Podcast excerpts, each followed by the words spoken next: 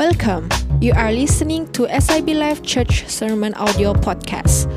If you would like to know about SIB Life, including our online service time, you can join us online at siblife.my.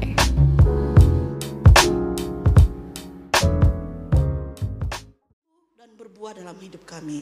Terima kasih Bapa, dalam nama Tuhan Yesus kami bersyukur dan berdoa. Amin. Amin. Haleluya. Nah, hari ini kita akan mau baca Kolose 2 ayat 6 hingga 7. Nah, ini adalah khotbah saya. Tajuk khotbah saya adalah dari awal sampai akhir tetap hidup dan berakar dalam Kristus ya. From from first to apa? To last uh, walk in him, walk and rooted in him ya, walk and rooted in Christ. So mari kita baca ayat ini bersama-sama. Uh, mau baca sama-sama? Oke, kita baca sama-sama. Satu, dua, tiga. Kamu telah menerima Kristus Yesus Tuhan kita. Karena itu, hendaklah hidupmu tetap di dalam dia. Hendaklah kamu berakar di dalam dia dan dibangun di atas dia. Hendaklah kamu bertambah teguh dalam iman yang telah diajarkan kepadamu. Dan hendaklah hatimu melimpah dengan syukur. Amin. Nah, Paulus dia menuliskan 13 surat dalam perjanjian baru dan salah satu surat yang dihantar oleh Paulus adalah kepada jemaat-jemaat yang berada di Kolose. Nah, apabila kita membaca surat Paulus, kita tahu bahwa Paulus sedang menekankan bagaimana pentingnya hidup di dalam Kristus sepanjang hidup kita.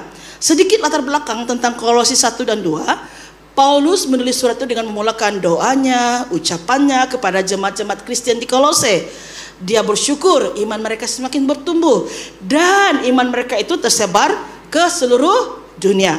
So, Paulus juga menyuruh orang orang percaya di Kolose untuk terus bertumbuh dalam hikmat, dalam pengetahuan dan dalam kekuatan rohani mereka. Bahagian yang lain surat dalam Paulus eh dalam Kolose ini juga uh, Paulus mengingatkan jemaat untuk tidak terpengaruh, tidak percaya dengan tuduhan-tuduhan palsu atau ajaran-ajaran palsu, ya doktrin-doktrin palsu yang sedang di, yang telah dibuat diajar oleh guru-guru palsu yang berada di Kolose pada waktu tersebut. Nah, Paulus ingatkan kepada mereka, jangan hidup seperti dunia, tapi terus menyembah Yesus yang berkuasa dan berdaulat dalam hidup mereka. Itu sedikit penjelasan awal. Kamu boleh baca sedikit uh, sendiri Kolose. Saya rasa Kolose adalah buku yang pendek empat atau lima sahaja. So kamu boleh baca sendiri, alright? So sekali lagi kita baca, kamu telah menerima Kristus Tuhan kita. Ya kita dengar statement ini, kita sepertinya mudah untuk mendengar, tapi untuk melakukannya sepertinya susah. Banyak orang Kristen tidak mengerti perkataan kamu telah menerima Kristus di dalam hidup kamu, ya.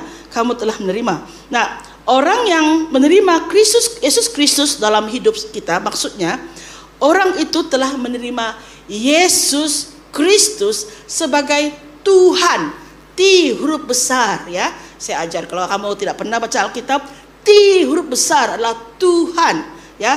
Tuhan dalam hidup kita. So siapa yang berkuasa dalam hidup kita? Tuhan oke okay? Tuhan. So itu mengingatkan kita kalau kita telah menerima Kristus sebagai juru selamat kita, sebagai Tuhan kita, kita seharusnya bahagia setiap hari, ya. Um, kita juga telah menerima Kristus sebagai Tuhan melalui apa? Bagaimana? Kita tidak ada di situ. Masa Yesus disalibkan, masa Yesus membawa salib, kita tidak ada di situ. Apa yang membuatkan kita percaya bahwa dia mati di kayu salib? Apa yang membuatkan kita percaya bahwa dia telah dibangkitkan daripada orang mati? Iman kita. Amen? Iman. Iman tidak melihat tapi percaya. Iman kita. So kita telah memilih ya. Kalau kamu berkata, "Pastor, saya sudah menerima Yesus sebagai juru selamat dalam hidup saya." Artinya kamu telah memilih, ya bukan mengundi ya. kamu telah memilih, kamu mengundi. Oke. Okay. Kamu telah memilih untuk percaya bahwa Yesus sudah mati di kayu salib kamu telah memilih untuk percaya bahwa dia telah bangkit di hari ketiga dan dia telah mengalahkan apa? Maut. Kita pilih untuk percaya, bukan someone said you must believe. No. Hari ini kita pilih untuk percaya. Nah, kalau kamu pilih makanan, kamu pilih, betul? Babi goreng, babi kicap, telur goreng, pucuk ubi, kan? Kamu pilih.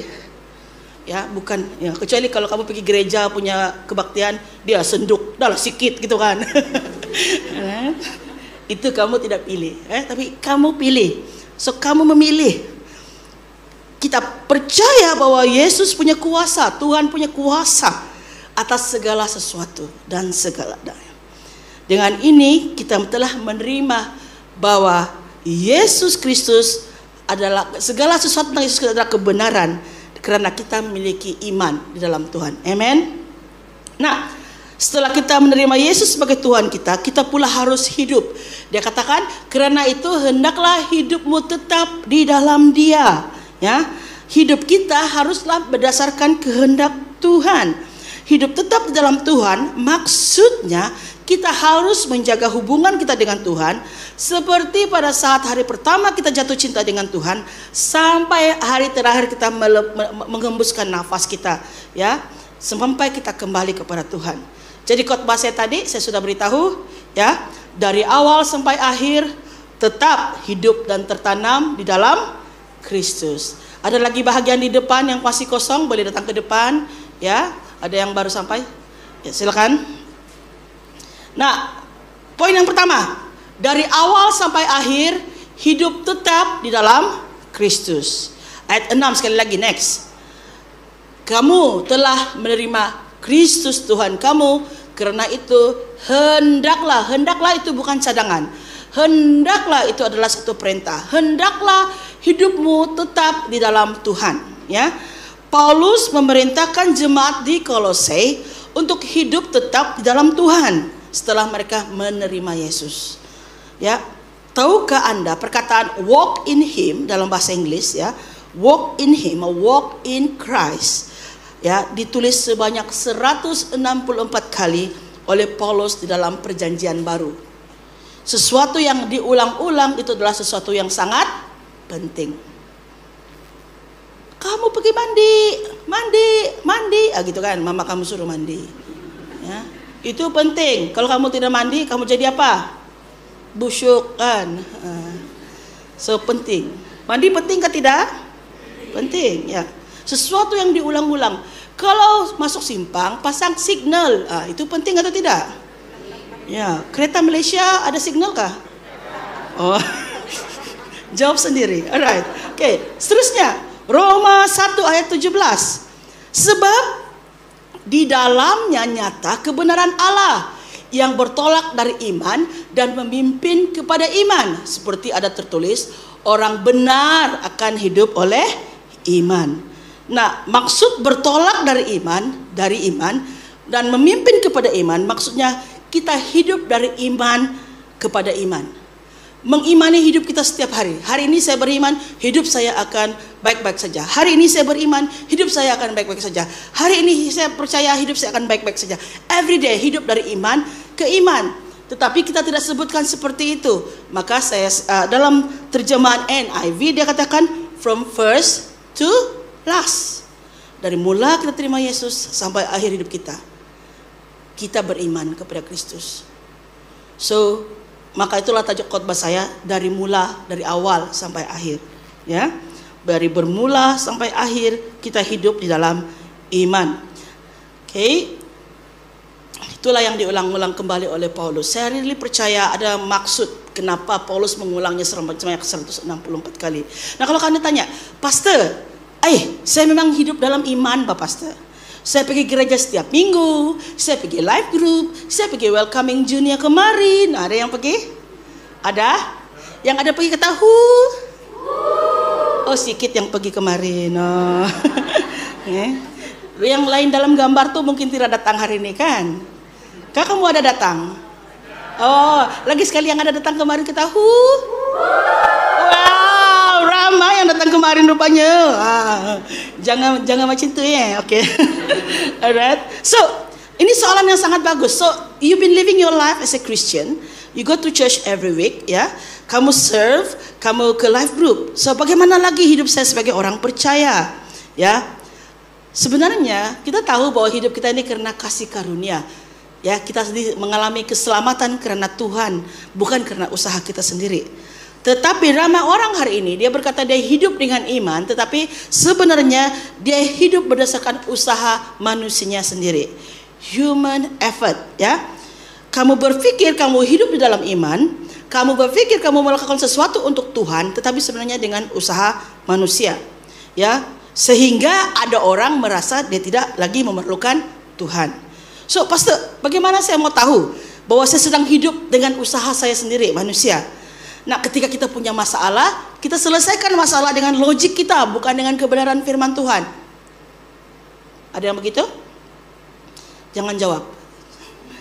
Nah, ketika kita melihat hal sekitar, ya, kita mau menyelesaikan hal yang terjadi di sekitar kita dengan pendapat pribadi kita, bukan pendapat Tuhan. Ketika kita melakukan sesuatu, kita melakukannya berdasarkan pengalaman atau pengetahuan kita. Ketika kita melihat sesuatu, kita melihat sesuatu dengan cara pandang kita, bukan cara pandang Tuhan. Ya. Ketika kita merasa kita sukses karena usaha kita sendiri, bukan karena Tuhan. Wow, susah untuk ditelan kan kalau kebenarannya. Sama juga dengan orang-orang di Galatia, Paulus mengingatkan mereka supaya mereka hidup percaya kepada Tuhan. Mereka telah terima kabar baik, mereka telah percaya kepada Kristus, tapi mereka tetap juga menerima ajaran yang salah dan percaya kepadanya, ya. Mereka hidup berdasarkan usaha manusia mereka. Apalagi usaha manusia atau kedagingan lain. Wow. Ya, yang kita lakukan dalam hidup kita. Yang kita coba hidup berdasarkan apa kata dunia, apa kata saya, bukan apa kata Tuhan, ya. Pernah dengar nih? YOLO. Ya, you only live once. Maksudnya Anda ingin melakukan apa saja, tidak kiralah dia bertentangan dengan firman Tuhan untuk menyenangkan hati Anda. YOLO, ala pastor, YOLO lah pastor. Bukan selalu, uh, gitu kan. Ala, YOLO lah. Syapgam dulu, uh, gitu kan. Bukan selalu. Ya, yang ketawa tuh mungkin ada pengalaman. Tapi remember, remember. Tetapi ingat, kenapa saya translate? Tapi ingat, hidup selepas itu, selepas YOLO, hanya ada dua. Selepas kematian ada dua. Surga atau neraka. One entry only. Ya, once. No re-entry. No pre-entry. No exit. Surga atau neraka. Kalau kita mau YOLO, ya, so heaven and earth is the choice. So there is no exit door. You must remember that. So you choose what? Hidup berdasarkan firman Tuhan ataupun YOLO. Apalagi hashtag love yourself. Ah, love yourself. You must, I must love myself. That's why. No one love me. I love myself. You know God loves you. Yeah. Do you know that God loves you? Amen. Yeah kita harus meng, itu tidak biblical, tidak alkitabiah ya, love yourself. Karena kita harus mengasihi Tuhan terlebih dahulu, mengasihi jiran-jiran kita, our neighbors, ya, dan juga mengasihi diri kita. Do you remember the, the acronym JOY, J O Y? Ingat Joy? Tidak tahu? J O Y, katakan J O Y.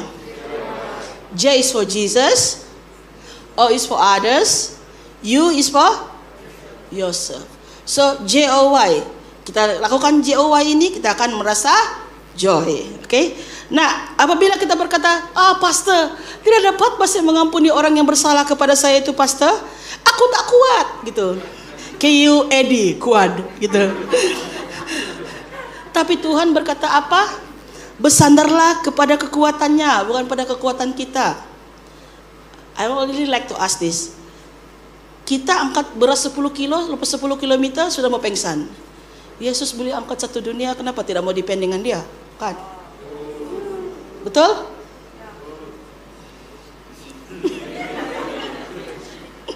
Oke, okay? apabila kita menghadapi situasi yang susah atau konflik, kita coba menyelesaikan dengan strategi diri sendiri. Ya, itulah usaha manusia. Tidak ada salahnya kalau kita mau, tidak ada salahnya kalau kita berusaha. Tetapi kita harus tetap di dalam Tuhan ya. Hidup beriman dalam Tuhan, hidup bersandar kepada firman Tuhan. Nah, saya ada satu cerita. Yang kamu suka cerita? Uh, kalau Pastor Veron dia suka cerita. Saya ada banyak cerita. Cerita kawan, cerita kawan, cerita kawan, cerita saya. Gitulah kan, oke? Okay? Right? Semua cerita boleh dijadikan pengajaran. Alright. Nah, beberapa minggu lepas saya ke Cameron Highland bersama dengan uh, uh, waktu itu first time lah saya drive di Cameron Highland. Ya, so saya tidak begitu biasa dengan jalan bukit. Jalan itu jam, bergerak perlahan, apalagi cuti hujung minggu ya, uh, cuti Maulidur Rasul. So ada empat orang penumpang bersama dengan saya jemaat baru. Okay. So di hadapan jemaat baru saya ini memang holy lah. Ya, shalom, duduk baik-baik, pakai seat belt, oke? Okay? Kalau kita nampak uh, traffic light mau, mau mau kuning, kita so, kita perlahan, jangan tekan minyak, nah gitulah, oke? Okay? Uh, kalau kalau kita um, mau masuk simpang kita signal. Ah ya, itulah baik kan pas teba ya. Dan masa kami di Cameron tuh ada banyak keluar kereta keluar dari simpang-simpang lah dari daripada uh, tourist attraction kan. So saya kata gini oh kalau kita adalah pemandu yang baik kita biarkan mereka keluar karena mereka mungkin sudah lama menunggu di sana di simpang itu. Wah ya ya ya. Keluar datanglah kami ke sebuah simpang dan ke sebuah simpang dan ke sebuah simpang. Apa yang saya lakukan setiap kali simpang depan saya tekan minyak ke depan gitu. Makin dekat dengan kereta depan belakang. Jadi orang tuh tidak peluang untuk masuk. Orang tuh masuk tepi makin lagi saya dekat dengan kereta depan. Uh, itu namanya cakap tak serupa bikin. So jangan buat seperti itu oke okay? don't do like me. Oh, don't do like oh, don't do don't do it. Ya don't do it oke okay? oke okay? bagaimana kita mau hidup sebagai orang Kristen yang mana dari awal sampai akhir hidup kita dari iman sampai iman dalam hidup kita kita sukses ya. Ketika kita berjaya dalam hidup kita sedar semuanya karena Tuhan. Amen? Ketika kita sehat semuanya karena Tuhan ya. Ketika kita punya ekonomi yang stabil ya keuangan yang stabil itu semua karena Tuhan Ketika kita ada carrier masa depan yang cemerlang, temilang, gemilang, semuanya karena Tuhan.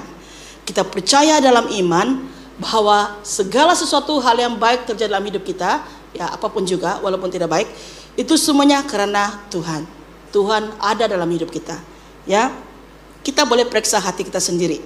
Tanya apakah yang kita lakukan dalam hidup kita itu adalah untuk Tuhan atau untuk diri kita sendiri. Bila kita melayani di gereja, apakah kita melayani itu untuk Tuhan atau untuk diri kita sendiri? Because ah pastor boring lah di rumah saya melayani lah minggu ini. Ataupun kita sedang mencari aktiviti berkumpulan. Dulu kami ada satu jemaat di gereja lama saya. Dia kata he he go to that church he go to our church he went to our church because dia mau cari semandak dia bilang. Semandak sabah pandai masak nasi tapi tidak banyak begitu okay, right So, nah, one of my church leaders semalam, ini tambahan, tidak dalam kebaktian Inggris tadi tidak. Dia tanya kepada satu student baru nih, student ini baru tiga minggu bersama dengan kami. Dia tanya, eh, it's been a while you attending our church. Dia cakap, eh, you, you, you, I, I saw you the first time, but I seldom saw you. Bilang, I seldom see you.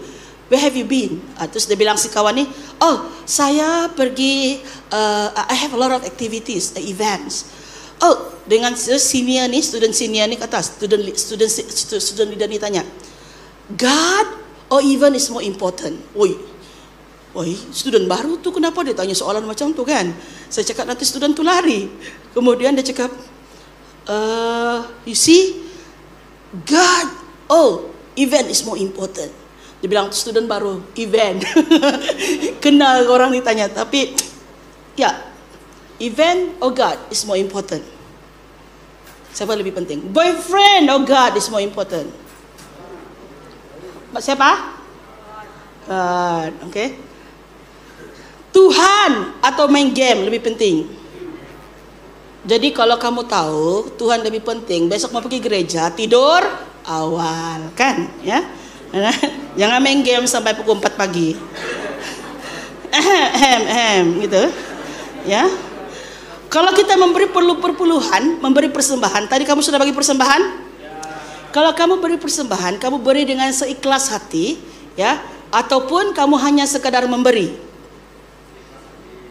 Ya. Ataupun kamu mengharapkan Tuhan mengembalikan kembali kepada kamu. Ah, Kalau saya memberkati, saya pasti diberkati, gitu kan? Jangan begitu, oke? Okay? Kalau kita memberkati, berikan dengan ikhlas, oke? Okay? Kalau kamu ke kampus atau ke university, apakah kamu menunjukkan Kristus dalam hidup kamu? Shalom, ah, tidaklah. Shalom lecturer, uh. prof, prof, prof. Shalom prof, saya ada opinion. Uh. Berani kah? Ada yang berani? Nanti dia tanya shalom itu apa? Salam damai dalam kasih Kristus yang gitu. Hai. Ataupun ketika kita ke university, ke, ke tempat kerja, kita kasih tinggal si Yesus di rumah. Yesus, kau diam-diam di rumah. Saya pergi sekolah dulu. Sampai di sekolah, hey tut, tut. Tuhan Yesus pun sakit telinga. Senset betul dia cakap ni. Ya. Kau tak ada ni. Tut, eh, gila lah tut. Oh, gitu kan. So, what you do? Okay? What will you do? So, dalam apa pun kita lakukan, bawalah Yesus bersama-sama kita. Amen. Hidup tetap di dalam Kristus. Bila hidup susah, tetap berharap dan bergantung kepada Tuhan. Ya, bukan dengan kekuatan kita, bukan dengan kekuatan manusia. Karena itulah seseorang yang memiliki Kristus akan lakukan. Those who have Christ in their life, they will do that. Ya. So, yang kedua, dari awal kita menerima Yesus dalam hidup kita sampai di akhir nafas kita, kita tetap berakar di dalam Kristus. So, mengapa kita harus tertanam, berakar dalam Kristus? Ayat Efesus 4 ayat 14 next, ya. Yap. Sebab sehingga kita bukan lagi anak domba, anak-anak yang diombang-ambingkan oleh rupa-rupa angin pengajaran, oleh permainan palsu manusia dalam kelicikan mereka yang menyesatkan. So Efesus 4 ayat 14 menerangkan bahwa kita harus membangun iman kita di dalam Kristus, maka kita akan menjadi seorang yang matang apa? Matang rohani. Kita tidak lagi seperti ke anak-anakan. You know, budak kalau tidak dapat apa yang dia mau, dia akan uh, buat tantrum, betul? Ah, tak nak lah ni. Tuhan, kalau saya tidak dapat si anu, saya tetap pergi gereja lah. Ah, gitu kan? Ah, itu kan kita suka lakukan. Tapi itu adalah anak-anakan. Orang yang Kristen dewasa, walaupun cintanya ditolak, dia tetap datang ke gereja. Betul? Ya? Walaupun di tengah kecewa, ah Tuhan, gitu kan? Dia tetap datang ke gereja. Masa pujian penyembahan dinaikkan, tangan diangkat tinggi di atas Tuhan, aku berserah, minta girlfriend baru, gitu kan. ya, ya. Apabila kita berakar dalam Kristus dan perkataannya, firman Tuhan, kita tidak mudah lagi terpengaruh dengan pengajaran-pengajaran palsu dalam hidup kita. Nah hari ini dunia tanpa batasan. Ya kita dapat mendapat informasi dari mana pun ya di seluruh dunia sama ada bagus atau tidak. So itulah kenapa kita perlu ada iman. Kita perlu iman yang tertanam dalam Kristus, iman yang tertanam dalam firman Tuhan. Ya, dengan itu kita dapat membezakan yang baik dengan yang jahat. Ya. Apa yang palsu dan apa ya itu yang benar bagi Kristus. Saya ajar satu uh, terms apa tuh? Baik belum tentu benar, benar sudah tentu baik. Sekali lagi saya repeat. Baik belum tentu benar, benar sudah tentu baik. Hal-hal yang baik dalam hidup kita belum tentu itu adalah kebenaran daripada firman Tuhan. Tapi kebenaran firman yang baik eh, itu sudah kebenaran firman Tuhan atau hal-hal yang benar itu sudah tentu adalah baik. Oke. Okay? So, jika kita memiliki pengetahuan yang cetek tentang firman Tuhan, ya, kita tidak dapat membezakan pengajaran yang benar dengan pengajaran yang palsu. Next, kita mau lihat pokok ini. Nah, ini adalah Pokok yang tertua yang masih hidup, ada satu lagi pokok yang tertua tapi sudah ditebang. Ini adalah pokok yang tertua di dunia yang masih hidup sampai hari ini. Nama dia apa? Metusela. Metusela. Ya, Metusela. So dia berusia, pokok ini berusia 400 eh 4583 tahun. Jenis pokok ini adalah Basin Bristol Bristol Bristol Corn Bristol Corn Pine. Dia terletak di White Mountain di California. So dia adalah a medium size tree ya, setinggi dia boleh setinggi 50 kaki. Uh, this this uh, basin bris bris bristle bristle pula. Bristol corn ya, Bristol corn. Ya, Bristol corn ya. So uh, pine, Bristol corn pine. So dia boleh setinggi 50 kaki dan akarnya boleh uh, masuk sampai 20 kaki atau 6 meter. So, lihat pokok ini ya. Metusela telah melalui pelbagai musim selama 4000 lebih tahun. Angin kuat, mungkin dan sebagainya. Tetapi dia tetap berdiri teguh sampai hari ini.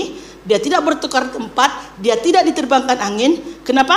Karena dia akarnya tertanam di dalam tanah, ya. Untuk sebuah akar, untuk sebuah pokok dapat hidup lama, ya, dia memerlukan nutrisi atau nutrien. So dia akan mencari, uh, dia memerlukan oksigen, dia memerlukan air, tanah yang baik untuk dia semakin tertanam ke bawah. So sama juga dengan kita, wah pastor, ya betul. Sama juga dengan kita. Lebih banyak kita belajar tentang firman Tuhan, lebih banyak kita dapat mengetahui per, per, pekerjaan tangan Tuhan dan kedaulatannya. Ya, kalau iman kita cetek macam toge punya akar, next, ya, uh, boleh next, oke. Okay. Ini adalah toge. Dulu pas saya belajar di Jakarta, orang cakap pohon tauge. Sejak bila pula tauge itu pohon kan? Ya, pohon tauge gitu kan. I don't know why they call it as pohon tauge, but it's okay. Alright. Nah ini adalah tauge, akarnya pendek, senang dicabut, betul? Senang dipindahkan, senang terbang. Mahukah iman yang seperti manakah yang Anda inginkan? Yang tertanam dalam ataupun yang di luaran saja satu kali cabut buang gitu iman mana satu oke okay? kalau saya sebut uh, Metusela, Metusela, kamu cakap iya kalau kamu mau. Oke, okay? kalau kamu mau, mau macam toge, cakap iya gitu kan. Right. Siapa yang mau imannya seperti toge? Ada saya. Alhamdulillah. Sila bertobat. Oke, okay, orang. Siapa yang imannya mau seperti itu salah? Betul? Tertanam. Apa pun keadaan. Tiada duit, sakit. Oh, kan tidak kurang duit. Sakit, putus cinta, gagal. Tetap berdiri teguh di dalam Tuhan. Amen. Amen. So, beberapa hari yang lepas minggu ini saya bertemu dengan seorang pelajar yang dulunya Kristen beberapa bulan yang lalu. So dia masuk balik ke university satu minggu lepas, dua minggu lepas dan dia meninggalkan Kristen, iman percaya dia Kristus kepada agama barunya ya, agama majority. Nah, saya tanya kepada dia, why did you choose? Kenapa kamu pilih ya untuk tukar iman percaya kamu? Nah apa dia kata? Dia kata sebab hati saya, niat saya, itulah niat saya. Sebab saya selalu tengok YouTube khotbah yang disampaikan, ia menyentuh hati saya khotbah, khotbah-khotbah agama seberang. Dan saya tanya dia, oh dari YouTube, kamu tak tengok khotbah JPCC, IPCC, CCCC semua, ya, saya be live, kan? Berapa banyak khotbah yang ada di YouTube? Banyak kan? Siapa yang pernah? Pernah tengok kan? Got a lot. Why you didn't watch it? Dia cakap, dia diam saja. Kerana pengetahuan yang ceteklah, dia memilih agama seberang. Kalau dia tahu siapa Yesus dalam hidup dia, if you all know siapa Yesus dalam hidup kamu, kamu tidak akan lepaskan iman percaya kamu. Ya, amen. So, si sangat penting untuk kita tertanam dalam firman Tuhan. Karena dengan itulah kita dapat mengetahui lebih banyak tentang kebenaran. Ya, kadang-kadang kita nih orang tanya, ih Tuhan kamu ada tiga, gitu kan? Ah, mana ada tiga? Satu saja. Explain. Uh, tubuh jiwa dan roh. Eh bukan bukan bukan. Three in one. Eh bukan bukan bukan. Ya, itu pun tidak tahu kasih jelas. Ya, saya memberitahu kepada anda. Kalau ada orang kata begini, ah, ini iklan ah.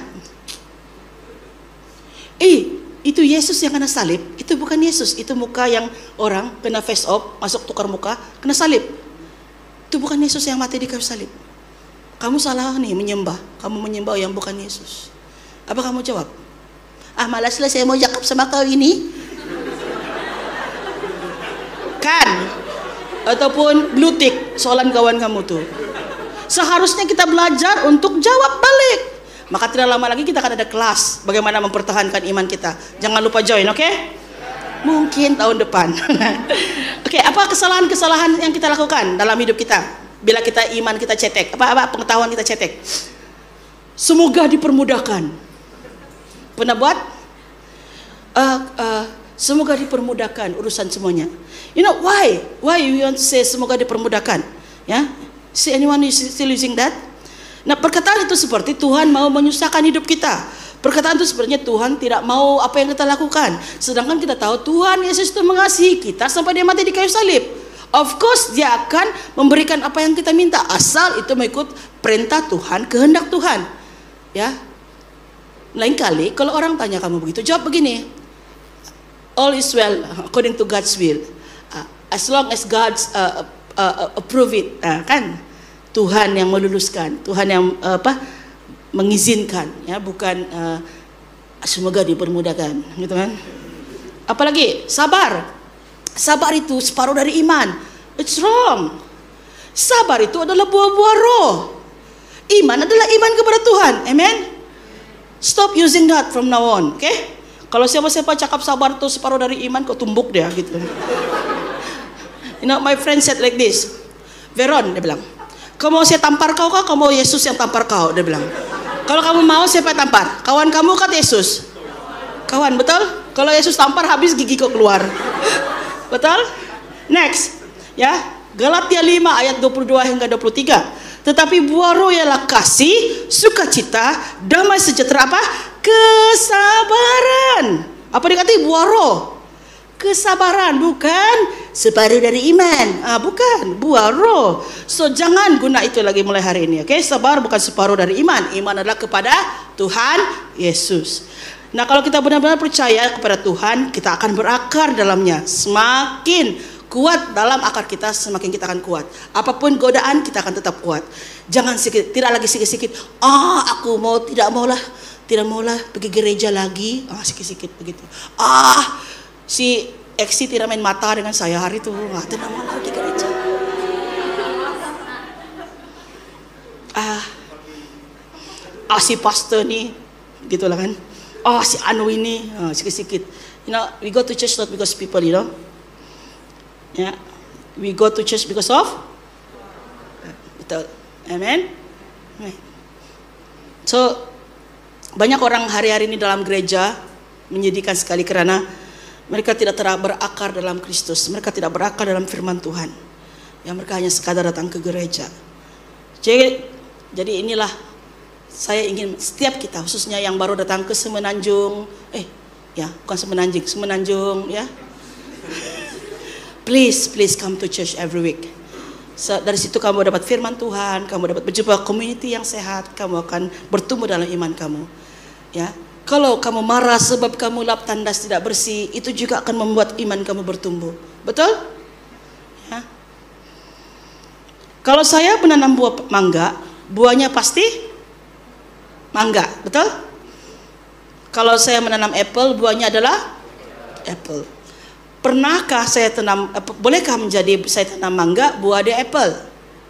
Kecuali dia mangga apple. Ya, tidak. Bolehkah mangga tiba-tiba kata, eh hari ini saya bad mood lah, malas saya tengok si Joel main keyboard tuh tadi, ha? malas ya, jadi saya hari ini mau kasih keluar buah durian lah. Bolehkah tidak? You know, our, our brother here, ya dia sudah berkawin, so tolong jangan. Anu. dia adalah seorang pilot, kamu tahu, uh, eh, Malaysian Airlines. Uhuh. Udah nanti kamu ambil saya Mami, saya jumpa pilot nih pilot gitu kan ya. Oke. Okay. Nah, sebagai orang Kristen, apa yang dalam hati kita itu akan keluar dalam Amsal 4 ayat 23. Jagalah hatimu dengan segala kewaspadaan karena di situlah terpancar kehidupan. Dari hati kita ini akan terpancar kehidupan. Tidak mungkin orang kata, ah hati dia baik, mulut saja jahat. Tidak. Memang hati dia seperti mulut dia. Betul. Sebab itulah buah yang terhasil daripada pokok, pokok itu, daripada akarnya. So, tidak ada orang seperti kalau orang tuh suka mengumpat, dia pasti akan mengumpat kamu satu hari nanti. Kalau orang tuh suka memburukan orang lain, dia pasti akan memburukan kamu satu hari nanti. Kecuali dia bertobat, oke? Okay? So, kita harus belajar. Buah yang kita hasilkan itu, ya, kita harus lihat. Kalau kita punya akar terdalam, akar kita adalah kepada Kristus, maka buah yang kita hasilkan juga adalah buah yang baik. Dari dalam hati kita akan meluap keluar melalui perkataan, melalui karakter. This, is why in this church, in SIB Life, Whenever you new students, whenever you want to post, you can post like this. Hashtag SIB Life. Eh no. Ah, hashtag this is SIB Life. Hashtag speak life. Hashtag I choose to speak life. Kenapa apa maksudnya speak life? Berkata hal-hal yang positif, ya. Berkata hal-hal yang positif tentang diri kita juga tentang orang lain. Gila, gay gitu game tadi. Oh, gila tuh apa? Negatif ke positif? Ya, negatif right? Gila tuh negatif. Budu. Budu tuh negatif ke positif? Negatif. Ay, budu aku nih, ya kan? Kan kau boleh cakap, ih hebat aku ini, gitu kan? Why not? It's time to change, betul? Why you want to speak that like that? Hey, anjing aku ini. Uh. Oh, anjay. Anjay is anjing, right? Anjay is anjing, right? Any one of you still using that? From now on, no more, okay? Why you want to say anjay are you? Gitu. Ya, cakaplah. Baik oh kau. Hebat oh kau. Luar biasa kau. Wow. Right? Ih, paloi kau nih. Uh. Why you want to use that? Ya, kau ni nakal ba? Ah, gitu. Saya suka nakal nakal, menghibur hati, ah, gitu kan? Let them know, right? Okay? I almost finish. Are you all okay? Ya, you all, ada satu orang jemaat di sini dia katakan kalau Pastor Veron khotbah saya ketawa dia cakap Pastor Veron itu lawak dia cakap tapi saya bukan pelawak saya pastor oke okay? alright I'm not a clown nah? I'm not an entertainer I'm a pastor alright next saya mau show satu gambar alright ini adalah baptisan yang kami buat minggu lepas di uh, di pantai uh, nama pantai ini pantai Teluk Batik uh, Lumut Perak bagi yang belum pernah sampai seberang itu adalah Pulau Pangkor ya free duty uh, island. Okay, alright. I never been there even though saya sudah di Perak 9 tahun. Oke. Okay. Nah, saya mau cerita pasal seorang student ini. Uh, ini semua student, kecuali saya dengan Pastor Wegner. Ini adalah Pastor Wegner. Yang ini adalah Pastor Wegner. So, saya mau cerita tentang dia nih, orang mirip. Right. Dia sebenarnya seorang yang berusia 21 tahun. Dia telah bersama dengan kami dari tahun 2019 waktu dia masuk foundation di salah satu university. So sekarang dia third year mechanical engineering. So masa di remaja di satu gereja dengan Joel ya di Sarawak. Masa di remaja keluarga ini jarang pergi gereja. Dia pun jarang pergi gereja. Semula dia datang ke Perak, dia datang ke gereja setiap uh, apa? Setiap minggu. Dalam tahun ini saya tiba-tiba terkejut saya melihat perpuluhan dia. Wow, dia sudah mulai memberi perpuluhan. Kemudian saya sudah melihat dia melayani dengan lebih aktif. Ya, every week serving pun dia oke, okay, gitulah. Kemudian um, ya dia melayani bagian visual atau sound lah. Saya cakap, eh hebat juga nih soundman nih. Oh oke. Okay. Nanti saya tidak mau cakap di sini kenapa, tapi next time lah. Oke. Okay. Dan tiba-tiba dia bagi tahu saya dua minggu lepas dia mau dibaptis. Wow, dia mau dibaptis.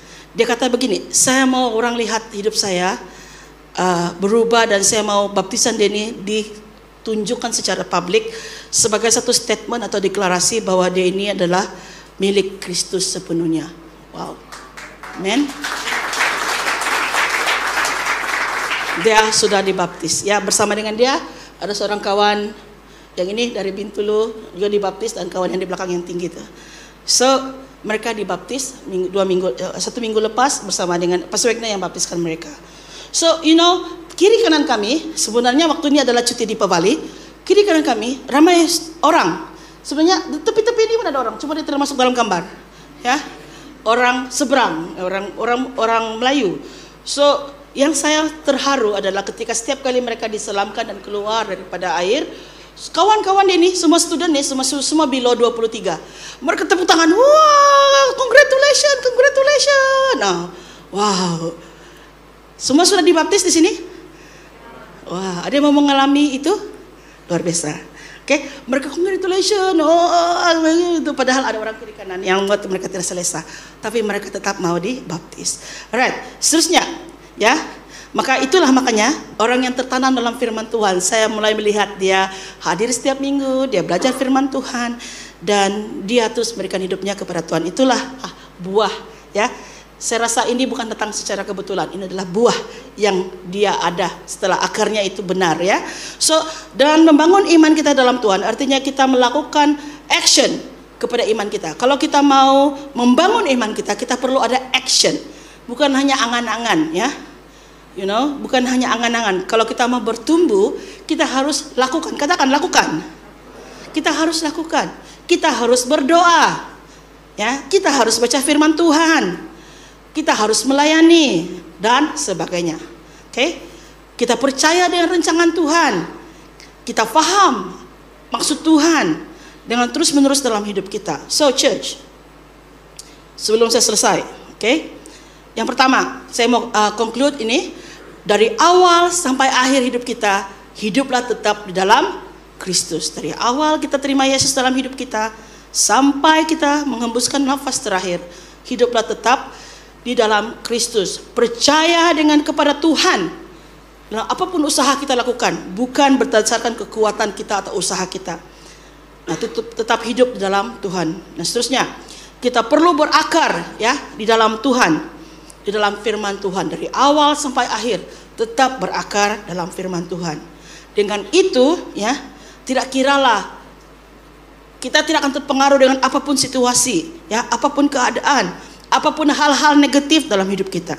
Kita dapat membezakan apa yang benar dan apa yang palsu. Kita dapat membangun iman kita dengan bertindak, ya, membaca firman Tuhan, berdoa, melayani, menginjil, dan repeat. Repeat it again and again ya. Ya, kekristenan itulah kita harus repeat. Barulah dia ini, ini pastor sudah pas saya baca Alkitab. Bila satu tahun dulu gitu kan. Berdoa pun begini, Tuhan, ini doa saya kemarin. Kau dengarkanlah. Amen. Tuhan, ini makanan saya. Macam kemarin juga ini malah saya ulang. Amin. Ya. Pernah dengar tuh? Pernah buat? Bertobat. Oke, okay, alright. Last one. Saya mau cerita cerita ini. Oke, okay. kalau kamu adalah pelajar baru di universiti Anda, mereka juga adalah majority pelajar baru di University Teknologi Petronas yang ada di Trono Perak. So, um, 60% daripada ataupun 65% daripada orang yang ada di belakang saya ini dalam gambar ini adalah student baru September intake 2022. So ini half daripada population gereja kami di Trono lah. Ini baru 30. Di, di Trono boleh sampai 70 orang lebih kurang. Okay? Ada 70 orang yang berdaftar. So Trono siapa nih? Apa nih Trono? Tak paham. Ah, Trono ini adalah gereja SIB Life. Trono ini adalah SIB Life kan? Kita di Trono, kita dipanggil SIB Life. Trono di Lumut, ada satu lagi gereja dipanggil SIB Life Lumut. Nah, semua orang excited pergi family camp. Kami ke family camp ya. Puji Tuhan kena izin uh, majlis gereja sini pastor kita beberapa orang uh, beberapa pemimpin mengizinkan kami boleh pergi uh, family camp sebab kami masih dalam jumlah yang sedikit. Kalau sini kan ramai, susah mau buat family camp. Tapi boleh buat uni apa vive apa apa what is called? The camp vibrant camp ya untuk uh, UC Life eh. Nantikan mungkin ada tahun depan. Saya tidak tahu, mungkin ada right? Okay. So everyone was excited untuk jalan-jalan. Yeah, most of them are from Sarawak and Sabah Okay, so we prepare everything. We make sure everything is well planned. We prepare everything as good as we can. But we forget to do one thing. We forgot to pray as a group. Kami lupa untuk berdoa. See, one of our leaders, yeah, leaders yang tadi tuh yang cakap saya lebih penting Tuhan ke event. Ah itu. Ya. Actually dia tuh saya punya uh, orang kanan lah. Kira orang kanan lah. Saya ada orang kanan orang kiri orang ujung orang tipe ah gitulah ya dia orang kanan. Setiap kali dia akan tanya church do you enjoy the church? Do you like Sabi live ah dia akan tanya begitu. Macam orang tua padahal baru 22 gitu kan. Padahal ini like because pastor tak boleh tanya soalan tuh sensitif. So dia kena COVID beberapa hari sebelum uh, camp. Masa dia bagi tahu saya dia kena COVID, saya terkejut sebab dia adalah orang penting dalam ini camp. Uh, banyak saya sebagai perempuan walaupun dia student dia lelaki banyak eh, banyak benda yang dia buat lah sebab dia lelaki tanggung jawab sebagai seorang lelaki so tiba-tiba saya berhenti apa yang saya buat saya terkejut dan saya sedar Tuhan ingin memberitahu saya sesuatu apa yang Tuhan bagi tahu saya adalah I want to be involved in this church camp, in this family camp. I want to be involved. saya kamu telah menyediakan persiapan camp ini dengan usaha manusia. Walaupun sebenarnya kamu kata, oh I do this for God, I do this for the church. This is a church camp.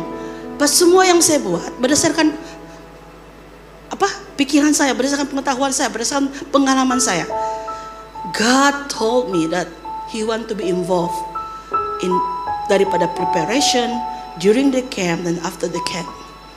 See, I was I, I repented, saya bertobat dan saya bagi tahu dengan semua pemimpin yang ada di Trono dan juga uh, jemaat yang akan pergi, uh, anak-anak uh, mereka yang akan pergi, let's pray together. Let's pray for God's protection and repent kalau kita tidak libatkan Tuhan dalam persiapan kita. Then, you know, it's a very sakit lah. I mean sakit lah because God reminds me in that way sampai seorang harus sakit baru saya sadar bahwa apa yang kami lakukan itu ikut kekuatan manusia. So um, we repented and we involve God in everything. Praise God. Hari Sabtu kami gerak. Hari Sabtu uh, leaders ini boleh keluar daripada quarantine. Wow, praise God.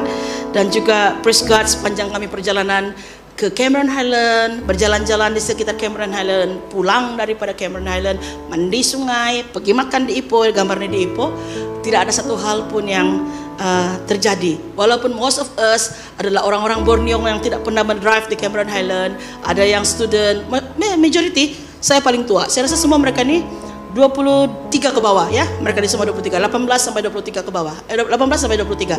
So, um, kami ada yang masih ada P, lesson P, tapi kami bersyukur karena penyertaan Tuhan. Kalau bukan karena Tuhan, dia tidak akan seperti itu. Betul? Kalau bukan karena Tuhan dan karena Tuhanlah mereka boleh faham tema uh, uh, camp kami ada tu stronger together. When we are together as a church, we are getting stronger. We will become a stronger church. Gereja yang kuat walaupun mereka semua muda, walaupun mereka semua muda. So, si saya katakan seperti ini, God want to involve in everything in our life. Tuhan mau terlibat dalam segala sesuatu dalam hidup kita. Tuhan mau kita hidup tetap dalam Dia. Tuhan mau kita hidup berakar dalam dalam Dia. He want to be involved in your life. He want to be involved. With that, kalau kita libatkan Tuhan, barulah kita boleh merasakan bagaimana Tuhan melindungi kita. Amen. Mari kita bangkit berdiri bersama-sama.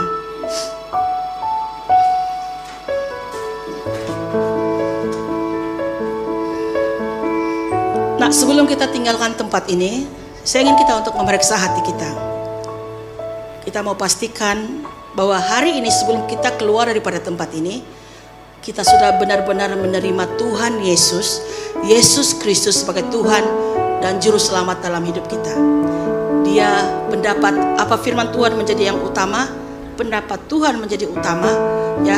Apa pun yang kita lakukan semuanya Yesus menjadi center of everything. Sebelum kita keluar daripada tempat ini, kalau Anda ingin menerima Yesus sebagai juru selamat pribadi dalam hidup Anda mulai hari ini, ya, yang tidak pernah kau lakukan sebelum ini, kau letakkan tanganmu di dada dan saya akan berdoa untuk Anda. Yes. Repeat after me, oke? Okay? Doa selepas saya. Tuhan Yesus, mari sama-sama berdoa supaya mereka tidak malu. Tuhan Yesus, hari ini kami datang kepadamu. Kami percaya bahwa Engkaulah Tuhan, Engkaulah yang telah mati di kayu salib bagi menebus dosa kami hari ini kami menerima Engkau Yesus ataupun saya menerima Engkau Yesus sebagai Tuhan, sebagai Raja, sebagai Juru Selamat pribadi kami satu-satunya. Terima kasih Tuhan.